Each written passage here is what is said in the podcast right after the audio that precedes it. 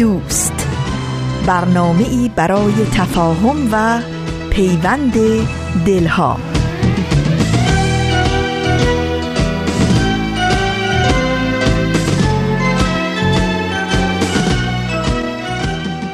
محبت نور است در هر خانه بتابد.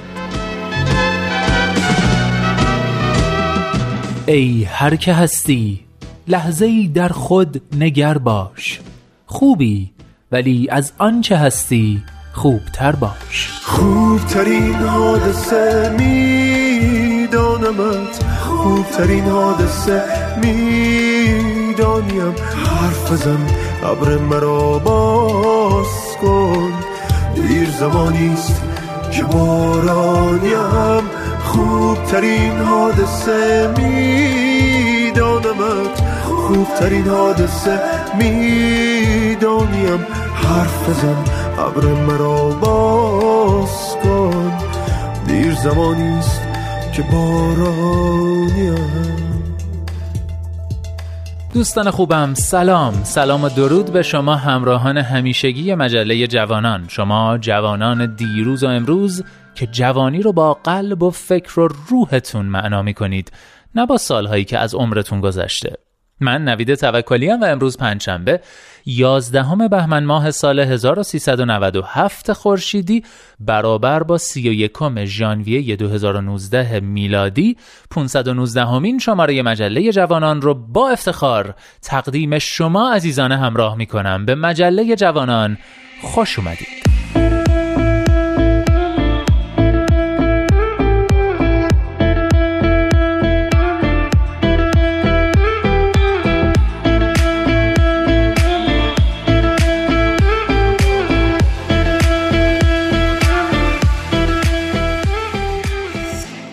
دوستان این شماره مجله رو هم با نقطه سر خط شروع می‌کنیم. بعد از اون کودکان منادیان صلح و دمی با تاریخ یکی بعد از دیگری پخش میشن و در پایان هم با آخرین برگ مجله جوانان رو میبندیم. می‌دونم که جایی نمیرید و تا آخرین برگ همراه ما میمونید. مرسی.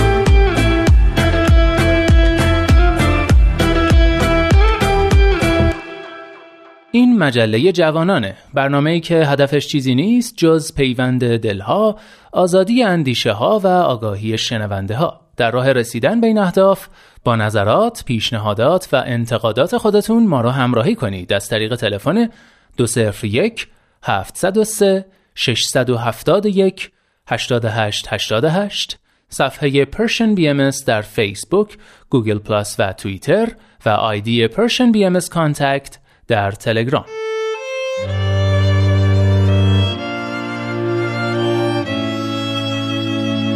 نقطه سرخط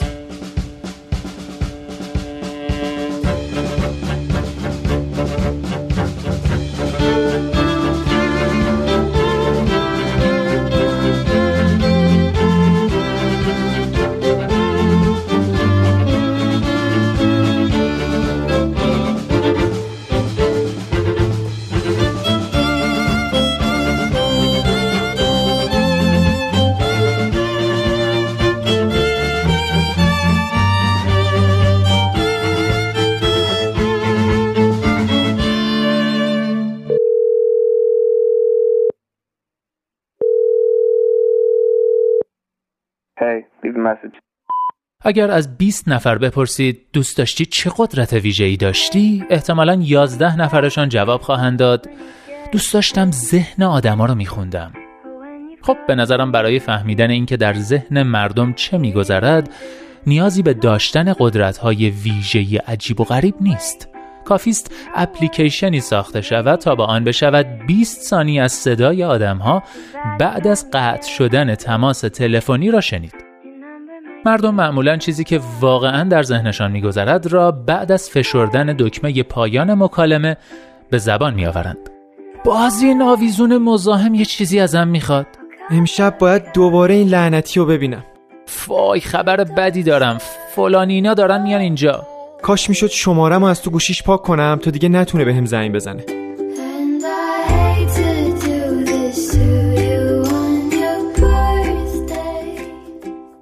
بیشتر ما به دلیل ملاحظات فرهنگی هرگز احساس قلبیمان را به هم نمی‌گوییم. معمولا هیچ وقت به کسی نمی‌گوییم از او ناراحتیم دلخوریم رفتار و عملش روی روانمان است و ترجیح می دهیم دیگر او را نبینیم. بیشتر ما آدم های پشت سر هستیم. آدم هایی که بدیها و مشکلات دیگران را پشت سرشان با صدای بلند اعلام می کنند و با لبخند و آغوش گشوده به دیدارشان می روند.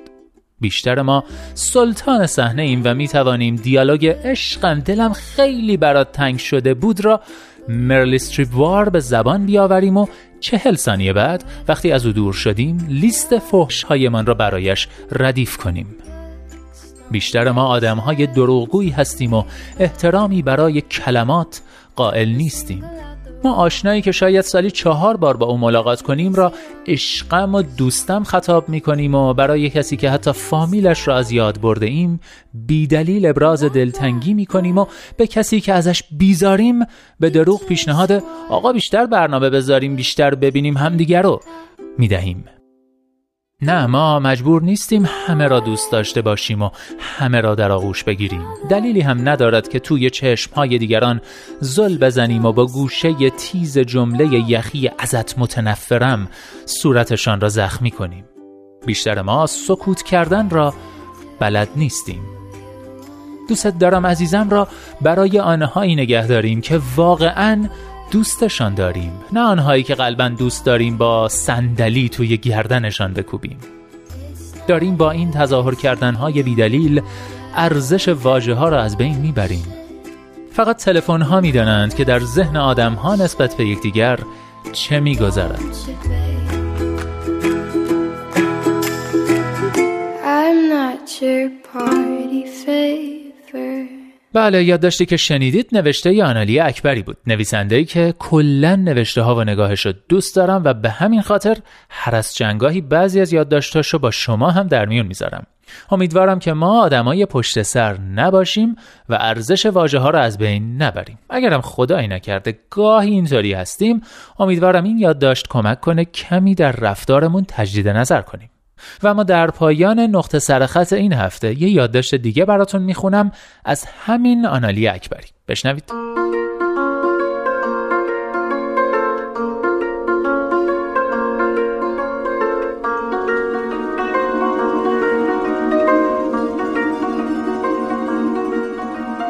هر بار موقع غرغره کردن آب نمک در حالی که سرم را بالا گرفتم و زل زدم به سقف دستشویی دارم صدای شبیه به صدای بوغلمون تولید می کنم به این فکر می کنم که این کار را چطور یاد گرفتم. دختر چهار ساله هم هر بار موقع انجام این عمل با شگفتی همراه با کمی تحسین نگاهم می کند مثلا انگار که مرا در حین دوچرخه سواری روی تنابی باریک 17 متر بالاتر از سطح دریا دیده باشد. آن هم با چشم بند مخمل. به نظر او غرغره کردن کار جالب و عجیبی است. در واقع بیشتر از آن صدای قلقل خوشش می آید و هر بار بعد از خالی شدن لیوان درخواست دوباره دوباره می کند و وقتی لیوان را نشانش می دهم و می گویم دیگر چیزی برای غرغره کردن نمانده رد ناامیدی را در شهرش می بینم.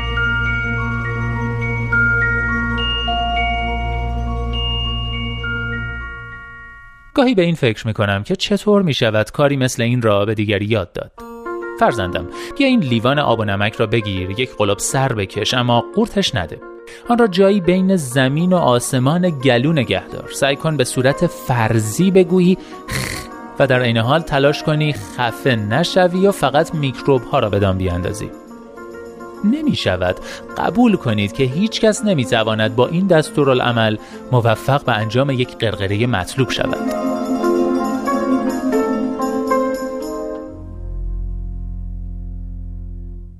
چیزهای زیادی هست که نمی شود باز زبان و دستورالعملهای کتبی به کسی یادش داد. چیزهای زیادی هست که باید خود به خود یاد گرفت. باید بارها و بارها امتحانش کرد شکست خورد زمین خورد بلند شد دوباره امتحان کرد شکست خورد خراب شد ناامید شد دوباره جان گرفت دوباره امتحان کرد و بالاخره موفق شد. چیزهای زیادی هست که یاد دادنی نیست تجربه کردنی است.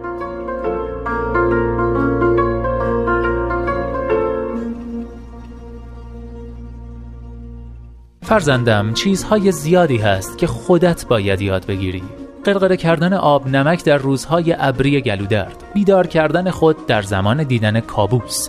پیدا کردن دوستی صمیمی و قابل اعتماد و شبیه به خود. به موقع بیرون کشیدن بیسکویت نرم شده از فنجان چای قبل از فروپاشی.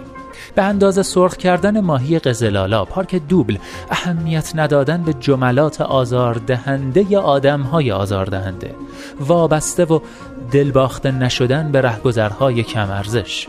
نترسیدن از ترسهای خود ساخته جوگیر نشدن در شرایط حساس. عاقل بودن وسط یک درام واقعی.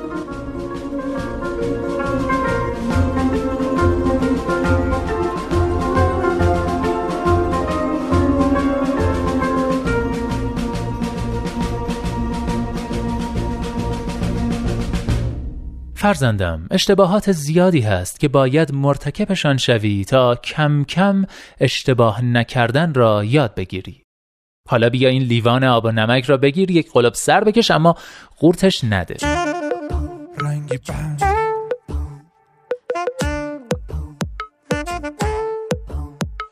یک نفست زندگانی گذرد مگذار که جز به شادمانی گذرد.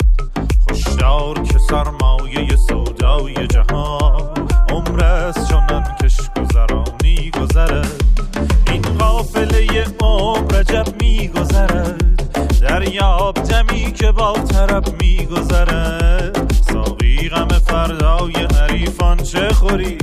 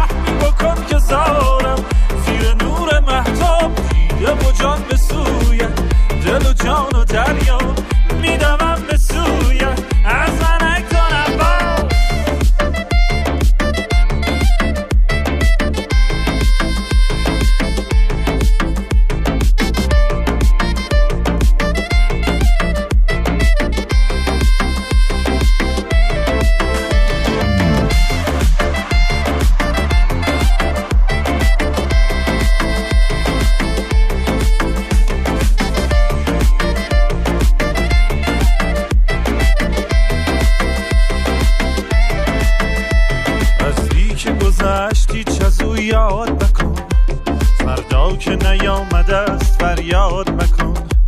بر نامده و گذشته بنیاد مکن. حالی خوش باش و عمر برباد مکن. ای دوست بیا تا غم فردا نخوریم. این یک دم عمر را غنیمت شمریم. فردا که از این دیر فنا درگذریم. با هفت هزار سالگان سر به سریم بی خیال فردا دل ما رو دریاب رحمی بکن که زیر نور محتاب دیده و جان به سویت دل و جان دریا.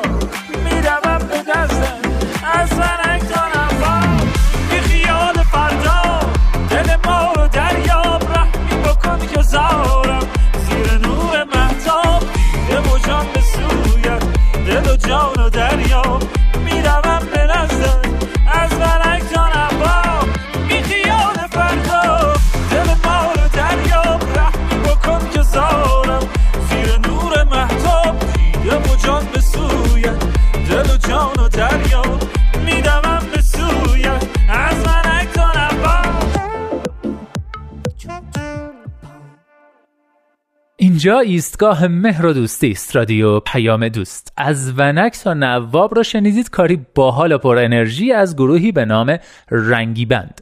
امیدوارم خوشتون اومده باشه. و اما در این بخش نوبت می‌رسه به کودکان منادیان صلح. با هم میشنویم. کودکان منادیان صلح.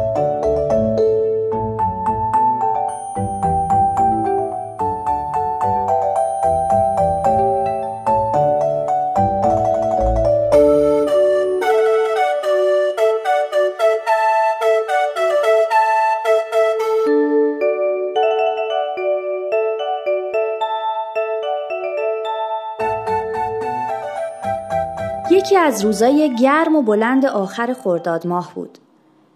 بچه ها تقریبا روزای آخر سال تحصیلی رو میگذروندن و مشغول امتحان دادن بودن و در انتظار سه ماه تعطیلی تابستون.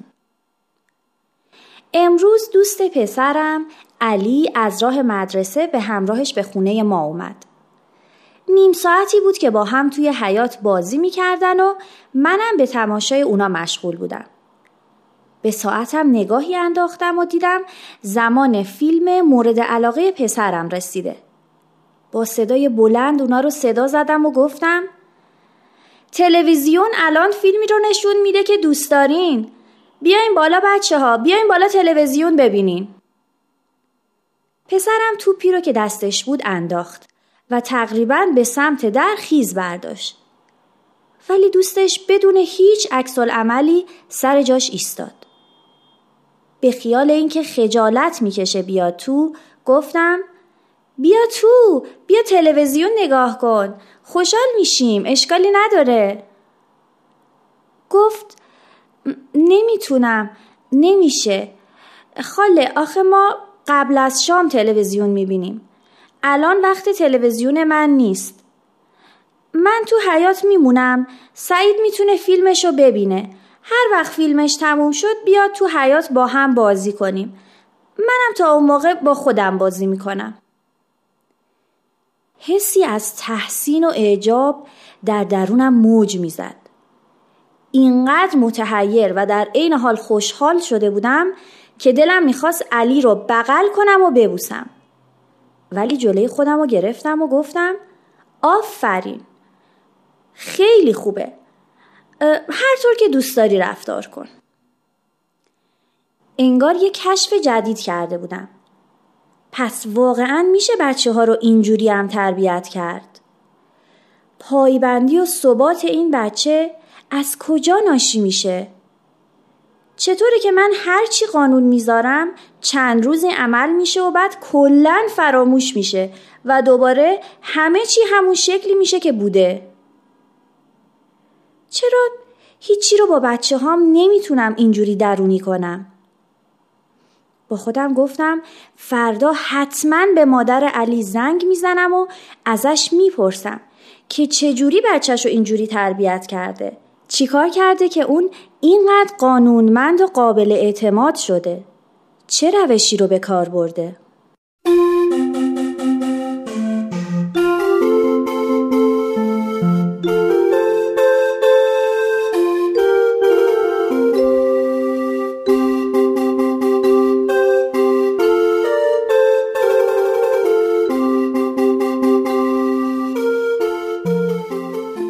شاید یکی از بزرگترین خدماتی که والدین به فرزندانشون می‌کنند این باشه که نظم رو به اونها بیاموزند. کسی که منظم هست و انضباط رو رعایت می‌کنه یعنی یاد گرفته که هر چیزی باید در جای خودش باشه. هر موضوعی در وقت خودش، هر سخنی در زمان خودش و هر کسی در جایگاه خودش. نظم در یک معنی به سمت تعادل رفتن هست. همونطور که در برنامه های قبلی هم گفته شد هیچ سیستمی چه انسان و چه جامعه انسانی تحمل بینظمی و بیتعادلی رو نداره و بعد از هر بیتعادلی در کوشش به تعادل رسیدن خودش هست.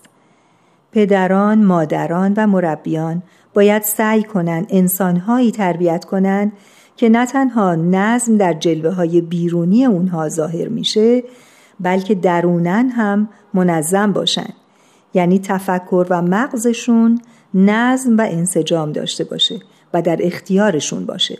فارغ از هر گونه اوهام و زنون خیال پردازی بیهوده تعصب و تقلید تا اینکه به کار بردن قوای اقلانی منطبق حقیقت و واقعیت و علم رو بیاموزه. حضرت عبدالبها در بیان اصول تربیتی بر نظم و تعادل تأکید زیادی دارند. ایشون میفرمایند باید مکتب اطفال به نهایت انتظام باشد. تعلیم و تعلم محکم گردد و تهذیب و تعدیل اخلاق منتظم شود تا در صغر سن در حقیقت اطفال تأسیس الهی شود و بنیان رحمانی بنیاد گردد. این مسئله تعلیم و تهذیب و تعدیل و تشویق و تحریس را بسیار مهم شمرید که از اس اساس الهی است که بلکه الله از دبستانهای الهی اطفال نورانی به اشرف کمالات انسانی مبعوث گردند و سبب نورانیت ایران بلکه عموم امکان شوند. در یک معنی نظم یا دیسیپلین به معنای یادگیری و آموختن هست.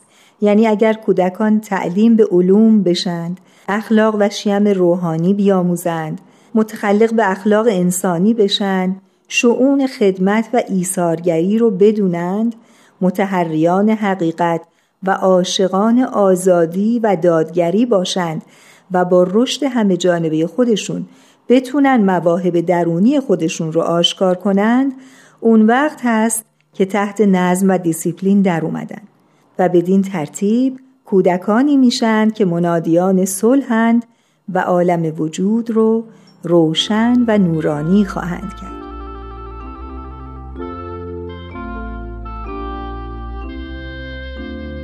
هولا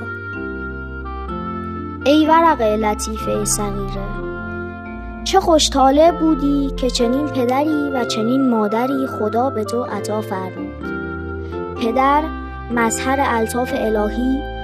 مادر مطلع انوار محبت رحمانی. برادر نهال باغ عرفان یزدانی. خود نوگل بوستان تربیت ابهایی. خوشا به حال تو خوشا به حال تو. ولوها علیکه و علا ابیک و امک و اخیک. این این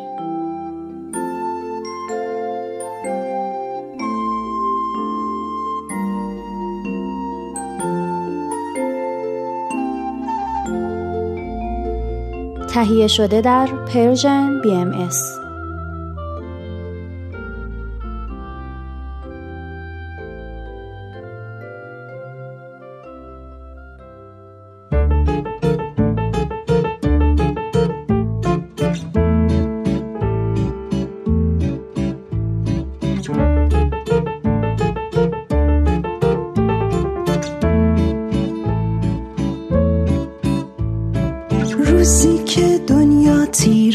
تار و پر از غم بود. ظلم و ستم بسیار اماش کم بود. انسان در آن ظلمت به زیر ظلم اشرار. هر دم به چنگ جهل و تاریکی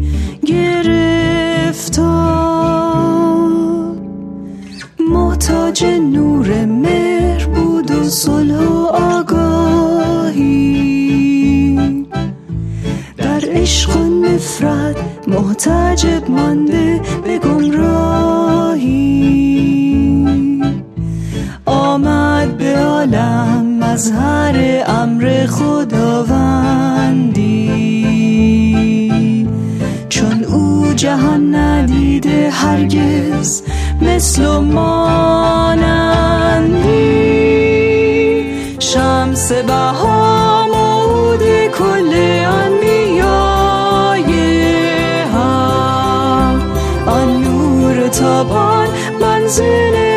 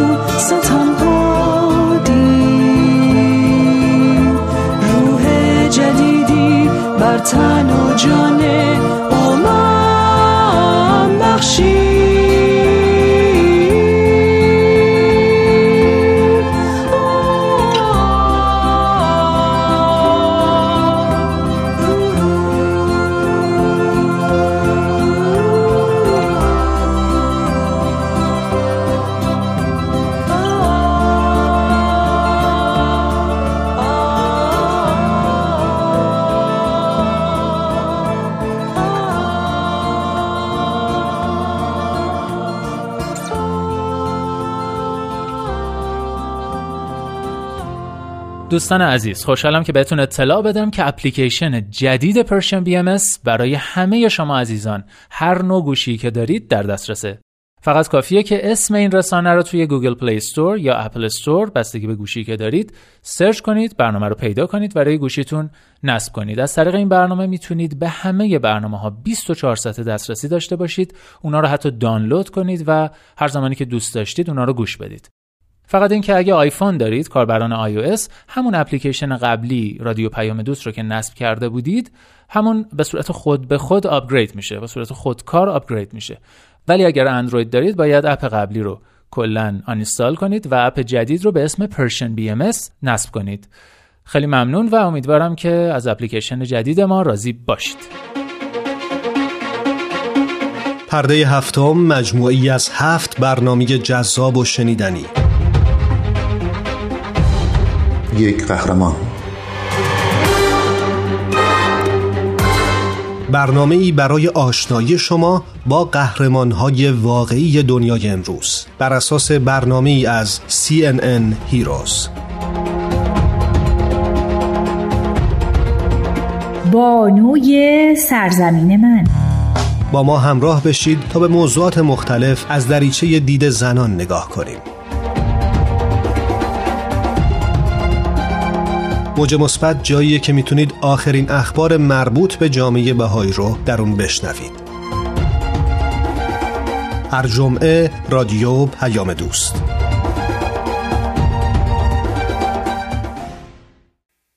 همراهان عزیز عزیزان شنونده. من نوید توکلیم و شما همچنان شنونده مجله جوانان هستید از رادیو پیام دوست. از همراهی گرم شما خوشحالم و سپاسگزار. بخش بعدی آماده پخشه دمی با تاریخ. دمی با تاریخ. گاه شمار بهایی.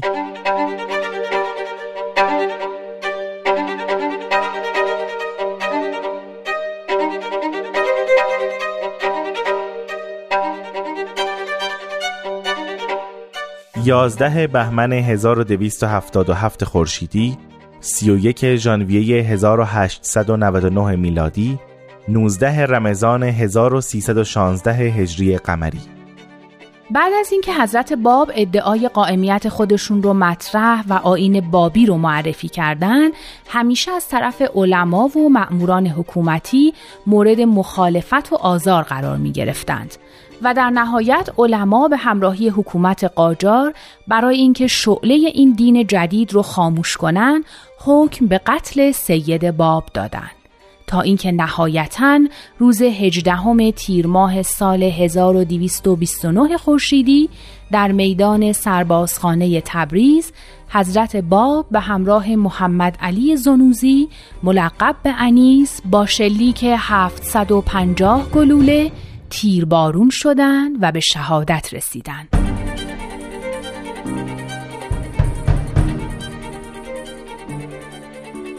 بعد از واقعه شهادت پیکر حضرت باب و انیس از میدان سربازخانه به خارج شهر و کنار خندق منتقل شد دو شب بعد هنگام نیمه شب توسط یکی از بابیان مخلص یعنی حاجی سلیمان خان از کنار خندق به کارخونه حریر بافی متعلق به یکی از بهایان میلان منتقل شد و یک روز بعد در یک صندوق چوبی در یک محل امن به امانت گذاشته شد.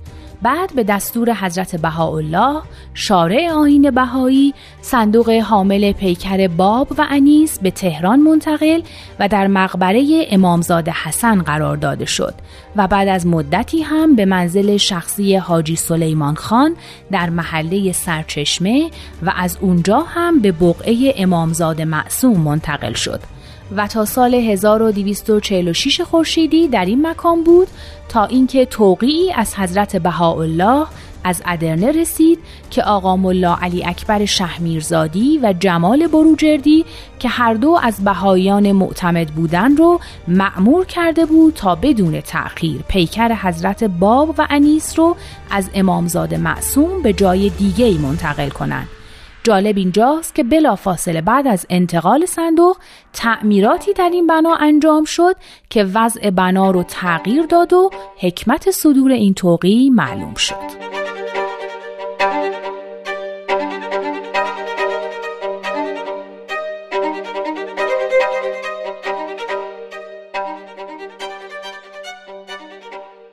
صندوق حاوی پیکر حضرت باب و جناب انیس در طول سالهای متمادی بارها و بارها به مکانهای مختلفی انتقال داده شد. تا اینکه نهایتا در تاریخ 11 بهمن ماه سال 1277 خورشیدی مطابق با 31 ژانویه 1899 میلادی بنا به دستور حضرت عبدالبها مبین آثار و تعالیم بهایی این اجساد بعد از پنجاه سال کامل قمری که از شهادت اونها در تبریز گذشته بود به جایگاه اصلیش در حیفا رسید. و به حضرت عبدالبها تحویل داده شد ایشون هم به بقعی رفتن که حضرت بهاءالله خودشون به اونجا رفته بودن و اون مکان رو برای ساخت بنای مقبره حضرت باب تعیین کرده بودند. حضرت عبدالبها به دست خودشون سنگ بنای اصلی این ساختمون رو گذاشتن و چند ماه بعد ساخت ساختمان آرامگاه حضرت باب موسوم به مقام علا شروع شد. در همین ایام صندوق مرمری که از طرف بهاییان رنگون هند مخصوص استقرار پیکر حضرت باب اهدا شده بود به حیفا رسید.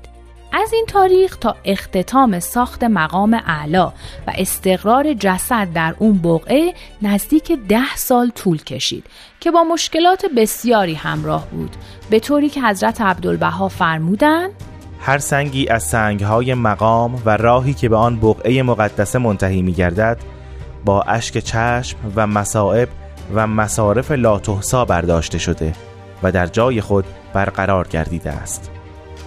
در نهایت در نوروز سال 1288 خورشیدی تابوت حاوی پیکر حضرت باب و جناب انیس به دست حضرت عبدالبها و با حضور جمعی از یاران شرق و غرب در نهایت احترام در جایگاه ابدی خودش قرار گرفت.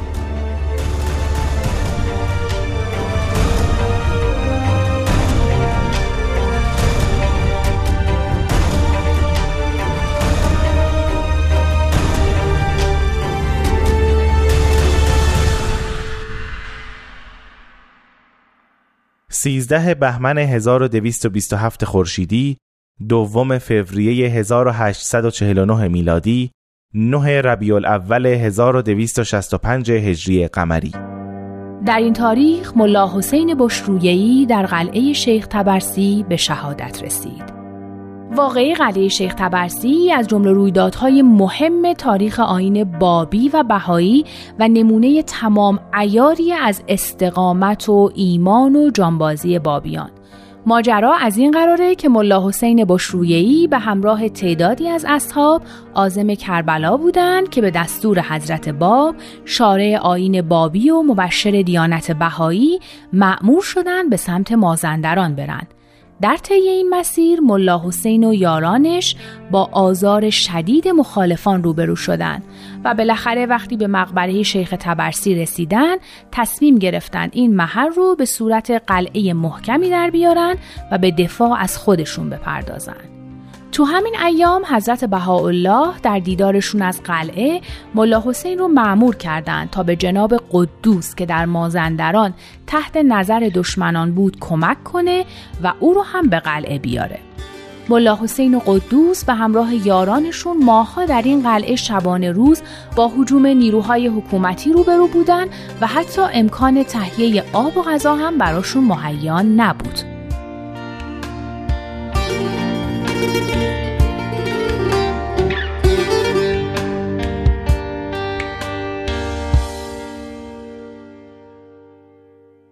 اصحاب قلعه شیخ تبرسی که مدتها بود در برابر مأموران حکومتی و سپاهیان شاهزاده مهدی قلی میرزا به دفاع از خودشون مشغول بودن دچار بیابی شدند. وقتی سپاه دشمن مشغول تمرین نظامی بود اصحاب قلعه هم برای رهایی از بیابی شروع کردن به حفر کردن یک چاه آب وسط قلعه و در تاریخ دوازده بهمن سال 1227 خورشیدی حفر این چاه آب رو به اتمام رسوندن. وقتی ملا حسین دید که حفر چاه تموم شده گفت انقریب ما شستشو خواهیم کرد. برای این کار آب فراوانی خواهیم داشت. روزی که شستشو کنیم تمام اوساخ ترابی از ما زائل خواهد شد و در پیشگاه خداوند قدیر خواهیم شتافت و به حیات ابدی خواهیم رسید. هر کس میل دارد از جام شهادت بنوشد خود را مهیا کند و منتظر آخرین ساعات زندگانی خود باشد تا خونش در راه نصرت دین خیش بریزد و قرار رو بر این گذاشتن که قبل از طلوع فجر از قلعه خارج بشن و لشکری رو که در مقابلشون صف کشیده پراکنده کنند. عصر همون روز ملا حسین وضوع گرفت لباسهای تازه پوشید امامه حضرت باب رو به سر گذاشت و آماده دفاع شد اون روز برای آخرین بار اصحاب رو تشویق می کرد و اونها رو به استقامت وامی داشت و چند ساعتی رو هم به صحبت با قدوس گذروند. فردای اون روز یعنی 13 بهمن 1227 خورشیدی ملا حسین سوار بر اسب به همراه 313 نفر از اصحاب از قلعه خارج شد تا با دشمنان مقابله کنند. فریاد یا صاحب از زمان اصحاب سربازای دشمن رو بیدار کرد و همینطور گلوله بود که بر سر اصحاب میبارید. چون هفت سنگر تا مقر اصلی دشمن وجود داشت ملا حسین و اصحاب با شجاعت تمام به سنگرها نزدیک می شدن و جواب گلوله ها رو می دادن و سنگرها رو نابود می کردن. در این بین عباس قلی خان لاریجانی یکی از سرداران حکومتی از درختی بالا رفت و خودشو بین شاخه های اون مخفی کرد ملا حسین داشت سواره پیش می‌رفت که ناگهان پای اسبش به تناب یکی از چادرها گیر کرد و وقتی خواست پای حیوان رو آزاد کنه عباس قلی خان او رو هدف گرفت. خون زیادی از ملا حسین رفت همین که پیاده شد و چند قدم رفت از شدت ضعف به زمین افتاد و دو نفر از اصحاب او رو بیهوش نزد قدوس بردن قدوس هم از همه خواست که بیرون برن و به میرزا باقر گفت بعضی کارهای پنهانی دارم که هیچ کس نباید به آنها اطلاع پیدا کند ملا صادق و ملا محمد علی فروغی اینطور حکایت می کنند که بعد از بسته شدن در قدوس و ملا حسین که حالا به هوش اومده بود دو ساعت تمام به گفتگو مشغول بودن و ملا حسین به سوالات قدوس پاسخ می‌داد. بعد از مدتی قدوس در رو باز کرد و گفت من با ملا حسین خداحافظی کردم و درباره اموری با او شریک و انباز گشتم که پیش از این درباره آنها گفتگو نشده بود. و اینطور بود که ملا حسین از دنیا رفت.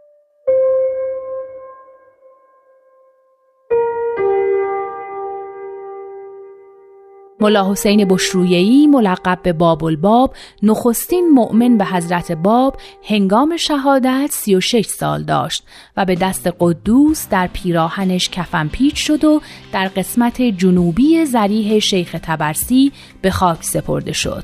هنگام دفن قدوس چشمها و صورت ملا حسین رو بوسید و گفت خوشا به حال تو که تا آخرین دقیقه حیات خیش بر عهد و میثاق الهی ثابت و مستقیم بودی. امیدوارم که هرگز بین من و تو جدایی نیفتد. قدوس با دست خودش ملا حسین رو در قبر گذاشت و به اصحابی که در اون نزدیکی بودن گفت مدفن بابالباب را باید از همه کس مستور و مکتوم بدارید. حتی سایر اصحاب هم نباید بفهمند که مدفن بابالباب کجاست. هیچ کس را مطلع مسازید. به این ترتیب از دوازده مهر 1227 خورشیدی یعنی نخستین روز حمله به اصحاب قلعه شیخ تبرسی تا 13 بهمن 1227 خورشیدی که روز درگذشت ملا حسین بود 72 نفر از اصحاب به شهادت رسیده بودند.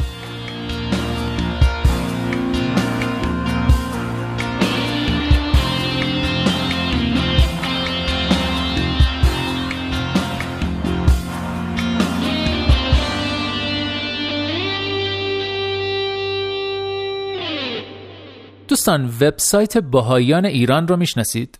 وبسایت بهاییان ایران که از بهمن 1395 کارش رو آغاز کرده در واقع نخستین وبسایت رسمی جامعه بهایی ایرانه که زیر نظر دفتر جامعه جهانی بهایی BIC در ژنو فعالیت می‌کنه. شما می‌تونید از طریق آدرس www.bahaisofIran.org سری به این سایت بزنید و از مطالبش استفاده کنید. ضمناً آدرس این سایت در فیسبوک همون باهایز of ایرانه و کانال تلگرامش رو هم با آدرس of ایران underline official می‌تونید پیدا کنید.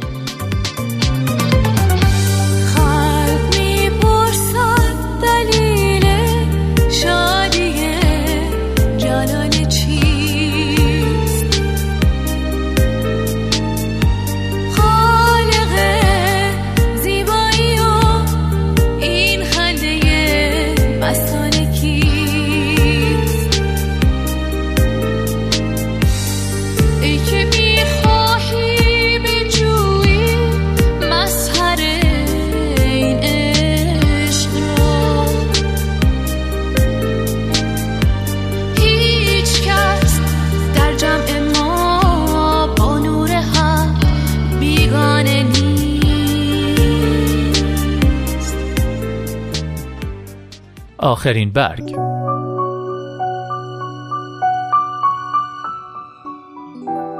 عاشقانه سرشار از دلتنگی سروده چیستا یسربی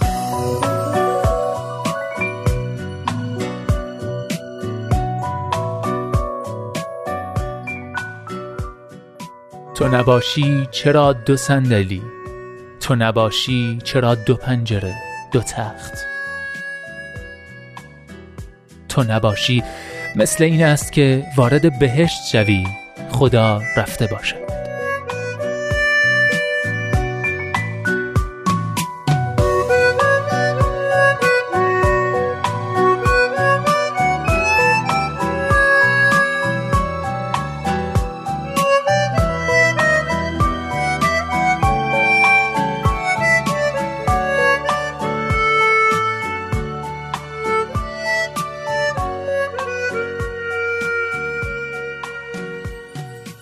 هر جا هستید دلهاتون شاد اندیشتون آزاد و آگاهی و بیداری نصیبتون باد. من نوید توکلی هستم و امیدوارم که نور امید در دلهاتون هیچگاه خاموشی نگیره. به قول شاعر چه شب تاریک است دل قوی دار سحر نزدیک است.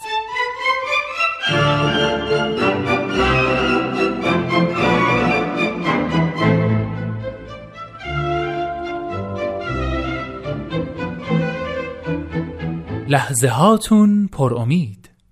ای دوست در روزه قلب جز گل عشق مکار.